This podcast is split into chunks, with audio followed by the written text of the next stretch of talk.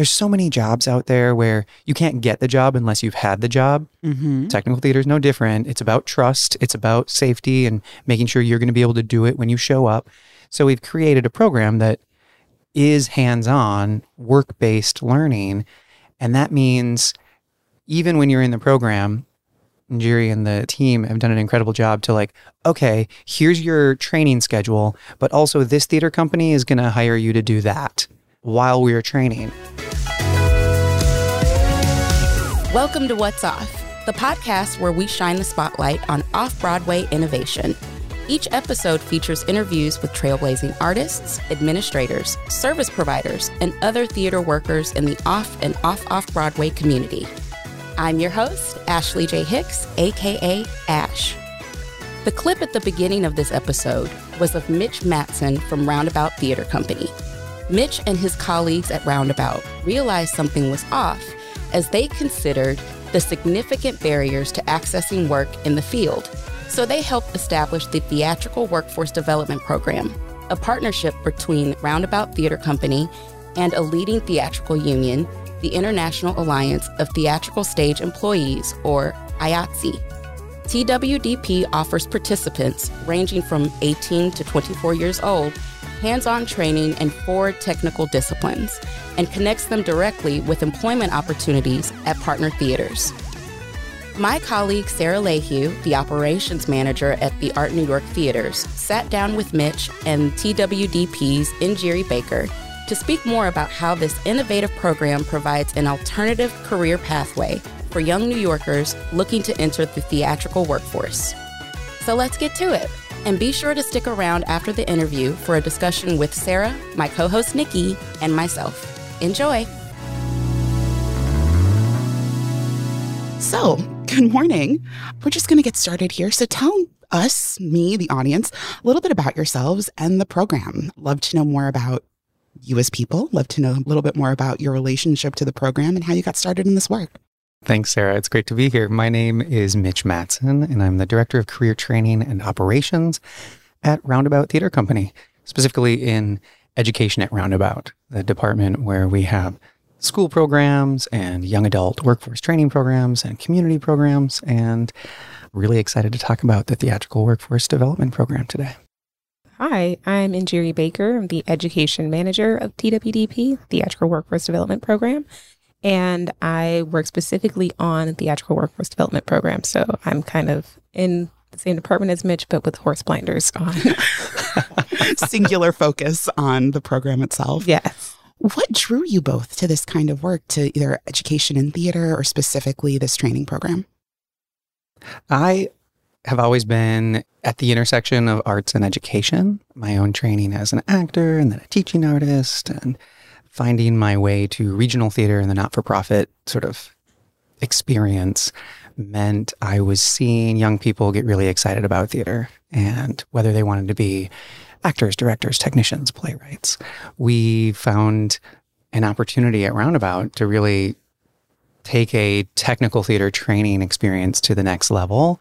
So I've been at Roundabout for 10 years and am having the time of my life. I went to Howard University for technical theater, and I found that when I was leaving, it was really difficult finding work in technical theater outside of DC.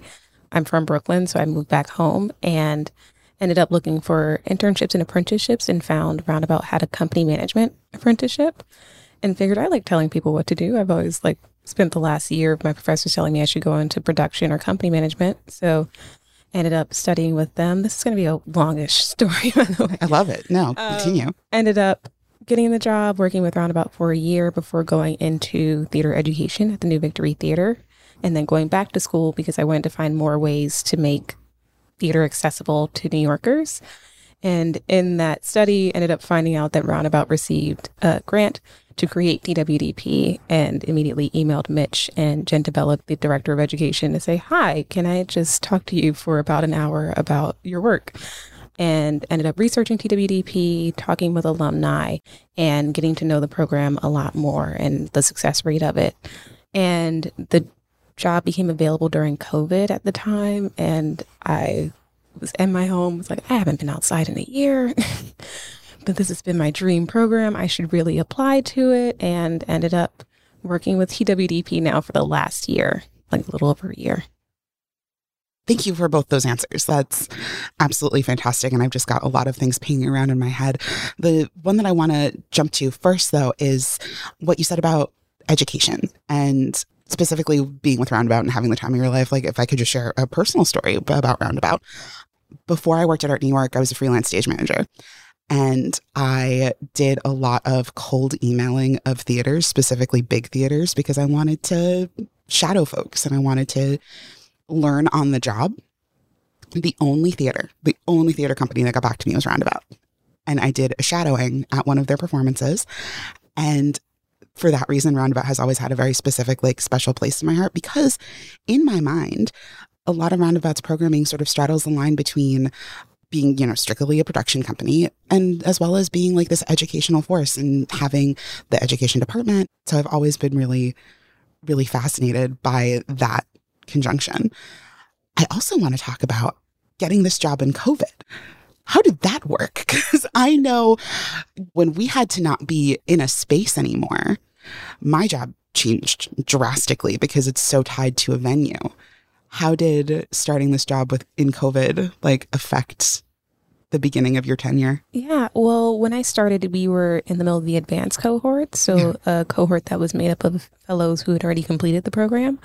And ironically enough, during my interview process, I got COVID. So, I had to delay my start date because of that. It was like near the end, it was that like Omicron variant time frame. And so, I had COVID and then I had a surgery that had to be rescheduled. And so, my start date ended up going from I think December or January to March.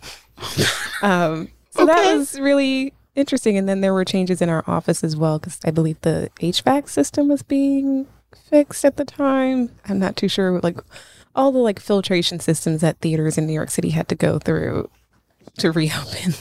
I'm very familiar. and I think, Njeri, you mentioned the advanced cohort. When the pandemic hit, we were mid cohort 4 mm-hmm. And had to go remote. And so we took technical training workshops and did them online. That was a huge adjustment and like sent the fellows home with bags of tools and like, oh, what else do you need? Oh, you should work on this. You should work on that. And we'll send that to your house. So there's a lot of transition. But then Roundabout worked very quickly and very hard to get a rehearsal hall that would be space compliant and HVAC compliant and such available for us fall 2020 to be able to work with the windows open and fellows were able to come in masked and continue to practice their craft. As early as fall 2020 yeah. Pre-vaccine. Yeah. That's a fantastic commitment to getting the cohort through. And as Njeri said then opening up to say we have all these alumni who were part of the industry who are now out of work who are still developing their craft how do we take a pause on recruiting a new cohort and after four cohorts say, hello, alumni, here's more training. Here's an opportunity for you to stay engaged. We'll have industry lunches. We'll use this thing called Zoom to connect you to people across the country so that you're still developing. I really love hearing that because when COVID happened and lockdown happened, the world got very, very small. But being able to be online and do all these trainings, it actually expands the world a little bit more than even you would get in sort of boots on the ground inside a theater training. Like when I think of doing technical training on Zoom, I sort of sit of thinking with like sitting in a living room with like the backstage handbook, like that blue yeah. book that everybody gets when they first start doing technical theater and like learning how to do knots and just doing that all day. So to think of being able to get a rehearsal space where you could be in compliance and run it safely is fabulous. You talked about that was the fourth cohort. You're about to go into the sixth, yeah? Yeah. That's incredible. Can you talk a little bit more about the application process? How does one get involved in the program? Sure. So, we have a series of information sessions that are held in person. This year, we had that big smoke cloud hit New York City. So, we ended up having one virtually as well, which was really successful. And we asked that every applicant come and hear about the program in person. So you're hearing not only from Mitch and I, but you're hearing from alumni of the program, and you're getting to do a demo lesson so that you can really see what you will be learning and see if you're committed to this because it is an accelerated program in learning technical theater. And we stress that in your first year, you are learning every craft. For me, as someone who did lighting, did scenic, did wardrobe, if you told me back in college, hey, you have to do scenic for an entire year, I might have lost my mind. Right. So you need to understand you were doing all of the crafts. And after that, people receive an application by email and apply to the program. And then we have a TABE test, which is a test of adult basic education, mainly to see that you were able to get to New York City in Midtown on a Friday or Saturday morning at 8 a.m. And then we have our interviews, which are with Roundabout staff, IATSE staff, and with alumni who help us with the process. We have members of the current cohorts come in and they're really great at like easing the interview situation and bringing about like a calm to that process because they've been there and understand how nerve wracking it can be to have a round robin interview with five people in one day. And then, literally, after the last interview, we decide the people that will be in the cohort that night. Wow. One of the things that we asked to report on, and this program is braided funding. There's support from roundabout donors, there's support from the city, from the state. The NEA has come in and said, We believe in this workforce program, you're doing good work. But they often ask, like, how do you recruit? What's your breakdown? And one of the ways we talk about that is we've got our website. Some people just find us. About a quarter of the people who come to the info sessions say, Yep, just Googled you. We've got our partners. We don't do this program alone, whether it's The Door, a social service agency, IATSE, the International Alliance for Theatrical Stage Employees, and National Black Theater. Like we put out press releases and our partners wave the flag, as it were. And then there's the word of mouth. I think actually our alumni have been an incredible recruiting partner in, oh, you know, my friend should do this program. I had a good time. Or my high school should know about this program. And that's been huge. And that says a lot about the success of the program if word of mouth is such a large component in getting new applicants. It means that the people who are in the cohorts currently or were in the cohorts in the past had a really great experience there and want to bring more people into the program. One of the things when I was reading about the program, because like before we were on mic, I was saying that we've had folks in the cohorts at the Art New York theaters work on some of the shows in the spaces. But when I was reading about the parameters of application, uh, what you need to apply, I was struck by the fact that it's 18 to 24 year olds. And I really loved that. Specifically, the relatively high age cutoff. I didn't move to the city until I was 25, and I felt like I was behind everybody else. Do you find that the age breakdown is leaning more towards people who just graduated from high school, or do you have a good mix of, and this is, I'm rolling my eyes, older applicants um, in the 23, 24 range? Can you apply as a 24 year old and stay in the cohort for that amount of time? Yeah. So I think it's very during cohorts five and six, we've had a lot of, I'd say, people in their like 20s, late teens, early 20s. And you can stay in the program as a 24 year old as long as you are 24 at the start of the program. So we awesome. start mid September. Our last cohort had three people who turned 25 within the first month of starting the program. So you can stay in the program as long as you are 24 by the cutoff, uh, by the start. That's awesome. And the city did a big survey of the workforce in the city. This was probably like 2018, 2019. And they found out that the largest demographic that was out of work and out of school in this city were 18 to 24 year olds and said, that's a problem if that population isn't finding work, isn't finding training programs. And so the Human Resources Administration with in the mayor's office and as part of the city said, we need to address that. And there was additional funding for programs like this. I think for high school students who are just not interested in going to college and doing a four year experience and want to get to work immediately, there's not a lot of resources like this that have the ability to go into a career right afterwards. So it's really great to have something that can start someone's career right out of high school should they want to do that and not have any student loan debt. Very true. And maybe that gets to like the seed of why Roundabout started the program. I'm segueing because we've had a youth ensemble for decades at Roundabout. High school students who can come in, be mentored by professionals, and make a play in our black box space in the summer, get training and workshops during the year.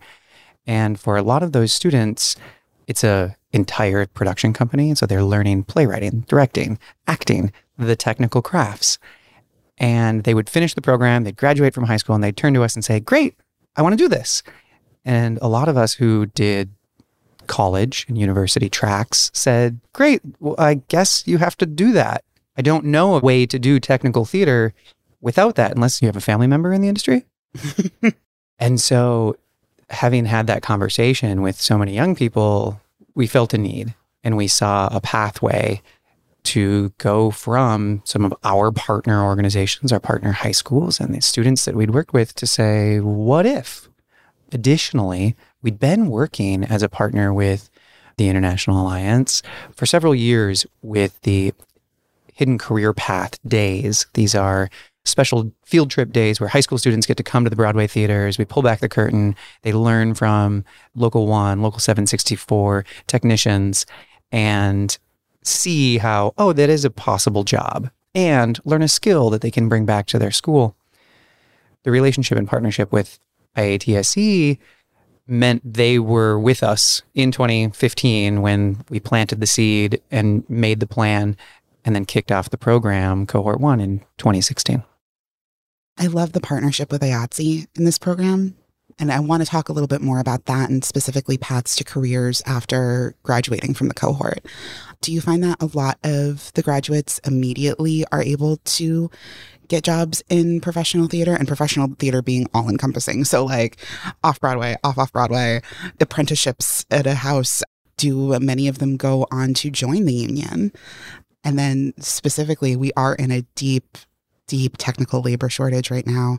So has that affected like pre-COVID, post-COVID? How many people go on to get jobs in professional theater? I'd say a lot of our fellows end up working in professional theater. It's a small amount that end up doing live events or live concerts, but most of them are freelance. So they do both a lot of the time. We do have some fellows who have made it to work on Broadway theaters and work in Broadway houses, but it's a small amount compared to the amount that work at Art New York or at Abrons Arts Center or any of our other theaters. I think having so many employment partners helps build that network because they are familiar with the fellows from seeing them at their first work call to where they are in their careers now. And that helps with them being able to find jobs in a lot of off Broadway venues. I think we've had five fellows and alumni working at Atlantic Theater Company this summer alone. So it's been a lot of fellows that are there. And then we have about 11 that are in the union um, currently. Wow. And workforce programs across the country have success rates and percentages and you know what are our numbers is often a question that we get. So to date there's been 94 fellows who have gone through the training program and 60 of those fellows are still working in the industry. Those 60 fellows the majority of them are gig based freelance technicians who are taking jobs left right center as Njeri said, a number of them are taking union contracts or union positions or day labor, union day labor. That's great wages. We're big proponents of that. Yeah. Some of them are finding gigs across the entertainment industry. It's fashion week and you make good money if you're a technician working fashion week right now. So that's exciting.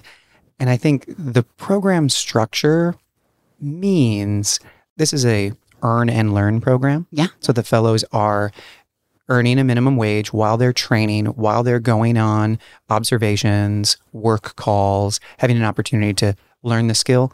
There's so many jobs out there where you can't get the job unless you've had the job. Mm-hmm. Technical theater is no different. It's about trust, it's about safety and making sure you're going to be able to do it when you show up. So we've created a program that is hands on, work based learning. And that means even when you're in the program, Njeri and the team have done an incredible job to like, okay, here's your training schedule, but also this theater company is going to hire you to do that while we are training. And so we're able to make sure they're building their resume, not only from training experiences, but also those first work calls where our partner training companies, eh, internship partners, and employment partners are reaching out. And here is again, like this program is not an island. We could not do this without the 50 plus not for profit and for profit theaters and shops that we have relationships with. And those relationships wax and wane as you mentioned the COVID industry, the shutdown, the what's happening next as, you know, if the production manager leaves a theater company, have we lost that relationship? Yeah. You saying Fashion Week reminded me of the wedding season Oh my goodness. gigs that a lot of our fellows got. So cohort five finished their training year before they go into placement theaters right at the start of wedding season in May. And one of our fellows, whenever we would send her a job, was like, I can't do it. I have four weddings. I'm doing lighting and scenic and everything else for. And was making like a lot of good money from it, like as much as like 30 an hour. So we were like, it's okay. We're fine with you not taking this one. The people who are working consistently are the people who are willing to do theater, live events, and to be able to have training in all of these different disciplines, as you do in the program with Roundabout, is absolutely fantastic. You know, earlier we were talking about recruitment and the honesty that we are trying to put up front if you're going to enter this industry. And yes, you're going to do scenic, you're going to do all the crafts, but it's also a recognition of this industry. So, because this program is intentionally trying to diversify the industry, open the door for people who have not had access historically or even in our current moment, they didn't know, our outreach has to include the hashtag night calls, hashtag long hours, dark spaces, loud noises, heights. And we are really honest about that. It doesn't mean it's a no go. If you're like, I'm kind of afraid of heights, it doesn't mean you don't get accepted to the program. It means that's a thing we're going to work on. And we're going to make sure that safety is always number one so that as you develop a skill or approach something that you see as a challenge, we're there with you. And I think those conversations about like, you get to work holidays. Maybe that means extra pay, but it also means not with family. Yeah. And the team has some really meaningful, intentional conversations with young people who come into the program gung ho and then realize the time restraints and their other life responsibilities primary caretaker of a family member, medical needs, other things. That doesn't mean you can't be in this industry. It just means we need to find the right position, opportunity. Is this day work only for you? While other people are like, okay, I'm ready. I'm ready to go on tour. And then we like, great. If you're comfortable getting on an airplane, some people have never been on an airplane. We can get you to some of our employment partners across the country. And that's been a real success as well.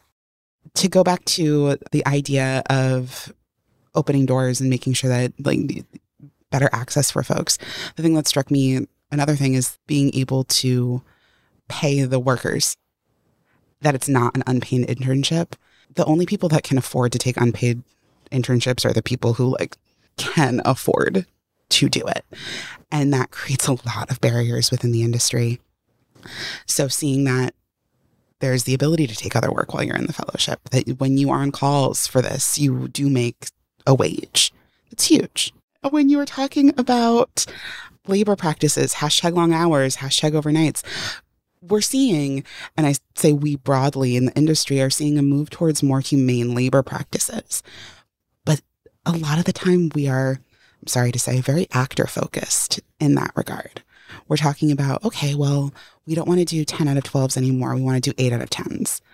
So the actors have, you know, these meal breaks and the day is shorter. That's good for the actors. It's also a lot better for the technicians because a 10 out of 12 for somebody who was on the stage labor side, it wasn't 12 hours. It was actually closer to 13 or 14. And were we getting meal breaks if we're not on union shows? In an industry that says, no, on time is late, you're asking your people to be there for longer than 12 hours. Yeah. Exactly. Exactly. I mean, the amount of texts where I have not eaten a lunch or a dinner, where I've gone out, it was coffee and maybe a bagel during the day in the booth. And that was just as the stage manager. I wasn't on a ladder trying to get a light plot hung or to ring out the room so the mics would sound good or things like that. So being able to set up realistic expectations for the amount of work that tends to be done on a crew call is huge. And it's not to scare anybody out of it, like you said, but it's just to be like, this is kind of the thing and, and is freelancing for you. I learned, I don't want to say very quickly because I did it for five years, but I learned quickly enough that being a full time freelancer is not for me. I can't hang in that way. So you're doing really wonderful work being able to set up the expectations. Having so many alumni, we were able to give fellows TWDP mentors and IATSE mentors this year. And having a TWDP mentor helps you in your experience in the program and figuring out this career as you start it. Having an IATSE mentor helps in giving you the ins and outs of the union and giving you all the experience of what being a part of the union is and why it's important to do, as well as helping you find your next gig and things like that. With a program like this, with the young people who are very driven and are very interested in doing this work, we've had moments where we've had to tell fellows, you have to take care of yourself. You have to take a break. You have to eat. And we'll provide lunch at times if we have days that are going on long and things like that. But it's also getting them to know, okay, when you're going into an area, if you're going to the Mark O'Donnell Theater, what can you stop to eat nearby? If you're a vegetarian, especially, where are you going to go to get lunch? Can you bring lunch with you on a call? What are the parameters and things like that? And our teaching artists, our TWDP mentors and IATSE mentors are really great with advising them on how to do that once they're outside of the training year of the program. And I'll add that that mentorship that is happening with alumni to fellows, IATSE members to fellows, and our staff to the fellows isn't just about technical theater. It's about all those life skills, essential skills. And it's conversations with, I talked about the numbers earlier, those young adults who realize actually this isn't for me. That's not a bad thing to understand that at this point in your career in life so that we can help you transition. Our relationship with the Door, a social service agency, has other workforce programs that we can point young people to. Similarly, hopefully, we've given you a lot of skills where you know how to get jobs now. And to have some of our alumni who have said, you know what, for my situation right now, I need a full time salaried gig with benefits rather than the freelance world. So I'm going to transition to education or healthcare or another not for profit that's doing good work because I liked what Roundabout was trying to do. So I'm going to try to do that in this industry. Those have been really meaningful relationships and those those people aren't gone. They've just found another pathway. Yeah. Absolutely. Not to keep going back to COVID, but the amount of folks who left the industry at that time, it was a watershed moment of like, do I really want to be doing this? Where can I go? We had a house manager who, when we got back to the theater, I was calling folks to staff up the first show. And I called him. I was like, hey, do you want to come in? And he goes, uh, actually, I'm a longshoreman now.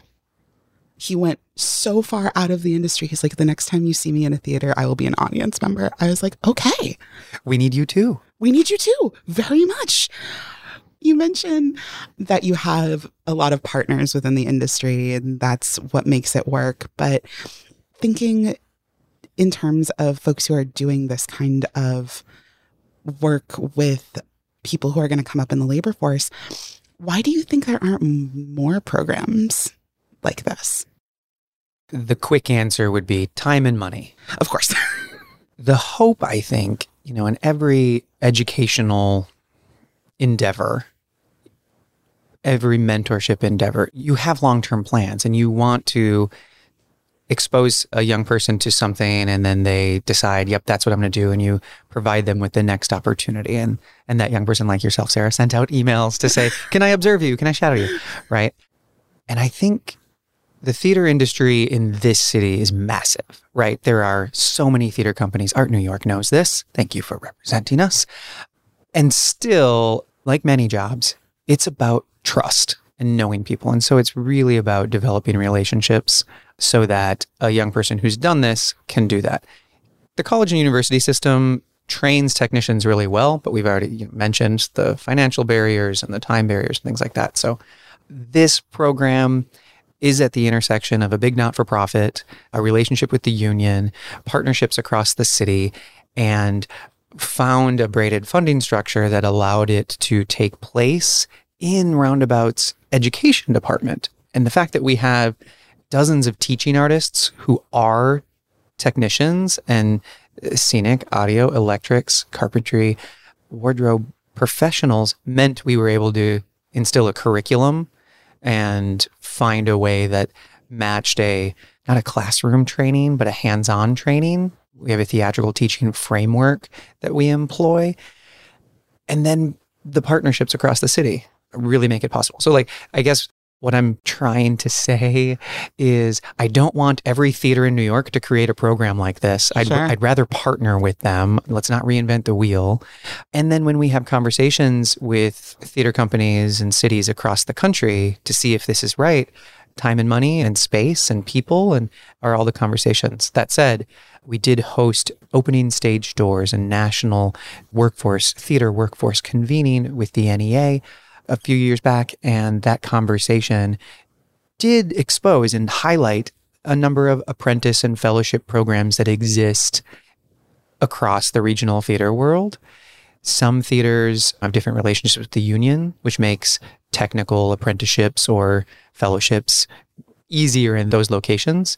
New York City is this fantastic web of we have a lot of partners in non-union spaces so that our fellows can learn the craft. And then we have partnerships in union spaces so that our fellows can watch the craft being done and hear from the wisdom of those that have been doing it for decades. Yeah, I agree. That's it's really just down to money. And even when I was researching the program in grad school, there were a lot of programs that started from the Theater Subdistrict Council that just due to the lack of funding couldn't continue. And they were really great ones as well. But it's a lot about money. To circle back to before we made a joke about keeping in touch with the graduates, but you mentioned bringing them back and to talk to the new members of the cohort, things like that.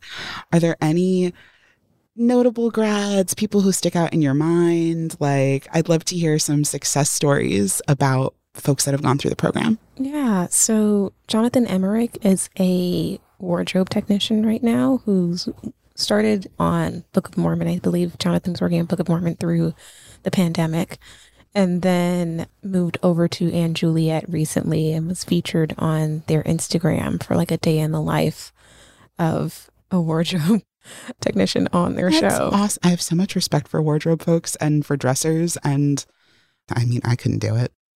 And somehow Jonathan manages not only to work on wardrobe, I believe he also does day work at other theaters as well. He's doing & Juliet and still assists us with information sessions, is on our fellow advisory council, which is made up of alumni of the program to hear their voice and have their input on the next cohorts of the program, and stops by for lunches with the industry and talks to any wardrobe fellow that has questions or wants information about the program. And then there's also Isaac Gribbett, who's also at & Juliet doing day work. And Isaac was working on 1776 with us last year.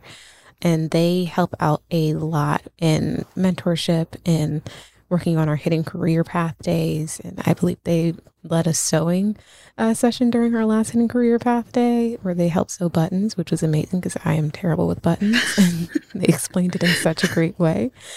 And so they're doing really great as well. And we have a few alumni who are working off Broadway too. Vanessa Toro is currently at Atlantic Theater Company and a teaching artist who's working on TWDP. So now we're at the point where alumni of the program are able to teach the next cohorts of the program, which is really awesome. Yes. Yes. No, that's wonderful. You mentioned a bunch of alumni who went on to Broadway. Do you find that some alumni choose specifically to stay off Broadway or go into indie theater because I don't know, the chaos is more fun or something about it's more appealing? I'm genuinely curious because starting out, I feel like every person starting out in theater has like, and Broadway's the end goal. It doesn't need to be. There's so much more theater out there. We love Broadway theater. We love our friends on Broadway, but there's so much more. What you're saying is absolutely true, which is to say, like, it, each fellow is on their journey, is meeting a community of technicians when they're doing these work calls. And some of them find their people in the off off space or in the off space and will say, Sure, sh- we love our Broadway, we love our union houses, but I've found a place that I want to be for the next however many years. And that's fantastic. That's a huge win. Others, I think, have found their niche in a certain borough. Like they've found a theater company or a theater community in a borough, and they're like, I, am good here. And they all have their reasoning as to why they prefer not to do Broadway. Some of them, it's that they prefer doing music venues and things like that instead, or off Broadway and having something that's a, a slower pace. And they are freelance technicians, which is to say, we celebrate when they get a gig at a stadium, a stadium call. Those are great. Go do a big old concert for Bad Bunny. Do it. And at the same time, when you get that gig at an up and coming off Broadway in Ars Nova or an MCC, or that's fantastic. And we celebrate you. And it's been good. Um, and you asked, and I know the theater community in this city is big, and some people with huge budgets and some people with small budgets doing incredible work in both spaces. And finding the budget line to support your technicians is vital because safety matters, because we want our theater to work and we want it to work well. That said, we're ready to have a conversation with any of the theater companies who are listening to this podcast, but here in New York City to say, what does, I've mentioned the word partnership a lot, but what does that look like? Like reach out to us, twdp at roundabouttheater.org. And Njeri and I are happy to have that conversation. Yes, we love an organic plug. Great. So, what are you looking forward to this fall or later this year? So this fall, cohort six begins in two weeks. It's going to be a group of 20 people.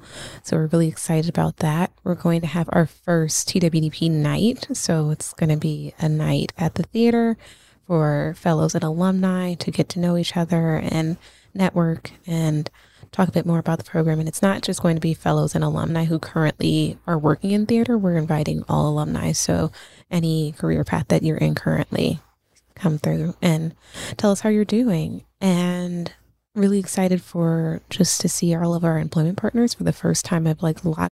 Everything Njeri said, which is to say, there's each year as we get another cohort, and we really saw this over the last year, the mentorship that happens by the technicians who have done this and been in this field for a while and whether they have joined the union or found their community in their technical space or become a teaching artist, they're able to reflect and say to someone who's just joining the program with way more gravitas than I can what this program means. And so sure. if you'll have us back in a year or whatever, we'll bring an alumni with us and they'll tell you what's making them excited. And that makes me excited.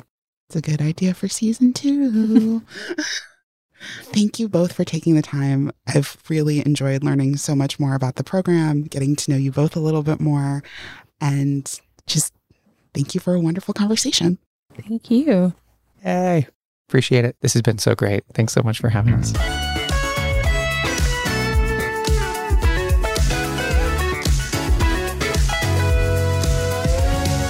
Hi, Sarah. Hi, Nikki. Hi, Ash. Thank you so much for this beautiful interview. I know we josh around and I say, like, oh, Sarah is the professional of the podcast, but you know, I really believe that. We mean it. Yeah. like, after listening to you do this interview, I'm like, she is a professional podcaster. I'm going to put that in my bio now. Thank you. No, that's really sweet. And, and I appreciate this. I really do. I'm grateful for the opportunity to be able to do something like this, specifically at my job. It's normally something I do for fun, just sitting around chatting about movies, chatting about theater. But like this was oh, this was part of like other duties as assigned is to come in and be able to host the podcast. It was really a tremendously rewarding conversation. So I thank you both for getting me involved. That warms my heart. Yeah, it was a delight to be able to be in the room and listen to it. So, uh, we love you. oh my God. Is this it? Is this the post show interview? yes, we love you. oh, we all really like each other. Okay, well, see you at the theater. Bye. So, my first question listening to the interview, I really took on the sentence that they said was hands on training. Yeah. And for me personally, I always say when I'm starting a new job or starting a new part of my job, I always ask for hands on, like I need to physically do it. So I love to hear your opinion of hearing that and hearing a little more about their program. What is this importance of hands on training? Oh my God. Well, all right.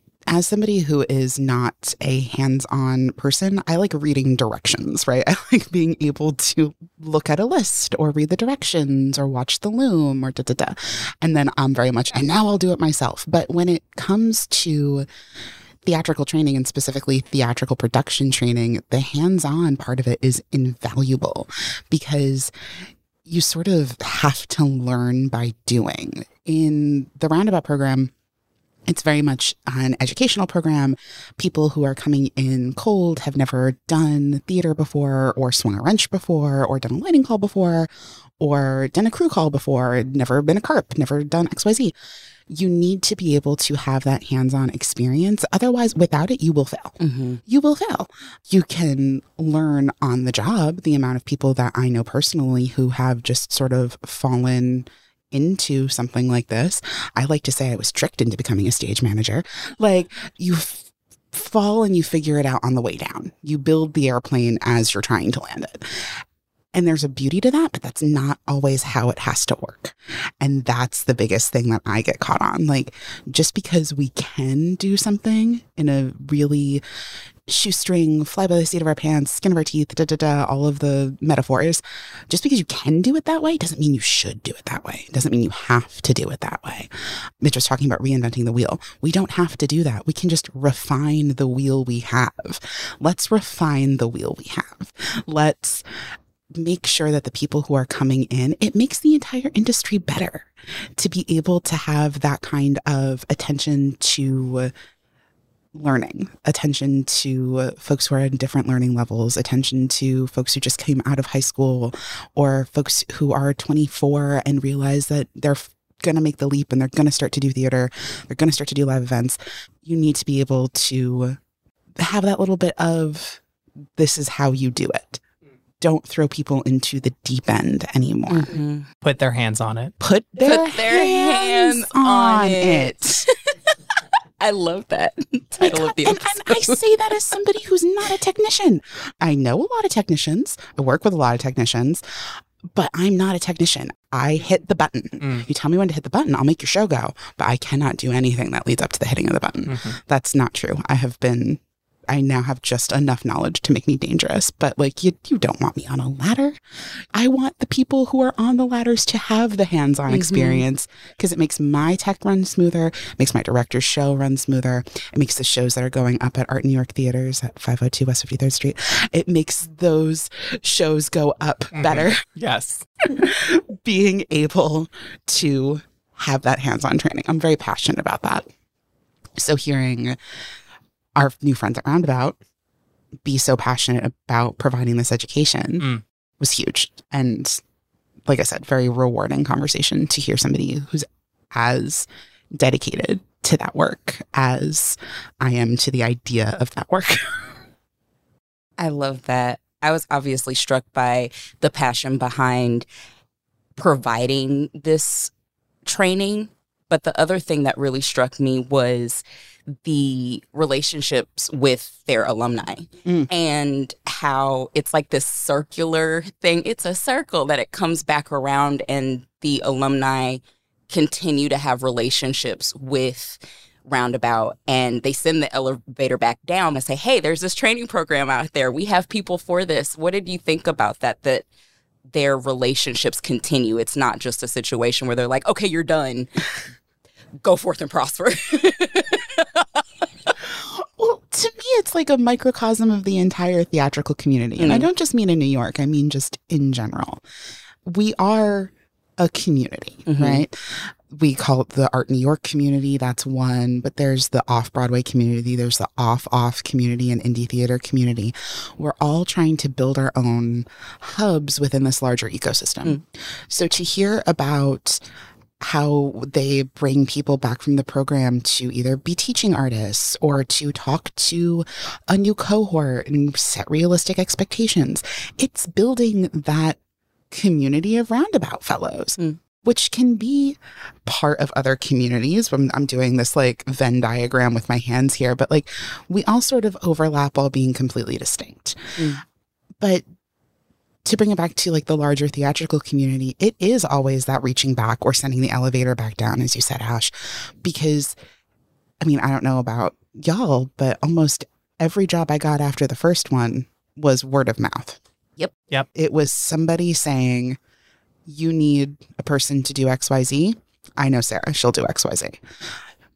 And then you build from there. And every person who works consistently has a network like that. Mhm. So we're all individual cogs in this larger, whatever you want to call it, the Art New York community, the indie theater community, the New York City theater community at large, which encompasses everything from Broadway to a basement in Bushwick. Like it's it's everything. And then we all go out into other communities. Mhm.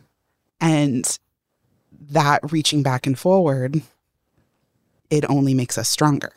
So I love Roundabout's commitment to making sure that their alumni are heard. Well, thank you so much. This has been nothing but a joy. I'm so happy you're here to be our guest interviewer. I was so honored to be asked, frankly. So thank you all for having me. This was a joy. And thank you all for listening. We hope you enjoyed this episode. If you have, remember to subscribe wherever you get your podcasts. Visit art-newyork.org to learn more about our many programs and offerings, including our very own What's Off podcast. Until next time. At Art New York, we empower our community to define their own vision for success and always keep an eye out for what's next. Our responsive resources, just like this podcast, illuminate truly innovative solutions to the toughest challenges facing our field. You can support the next wave of theatrical innovation by visiting our website at art-newyork.org slash donate to make a donation today. Thank you. What's Off is a production of Art New York. Executive producer David E. Shane, associate producer Erica Ray Barnes, line producers Ashley J. Hicks and Nikki Maggio, with audio engineering by Dante32.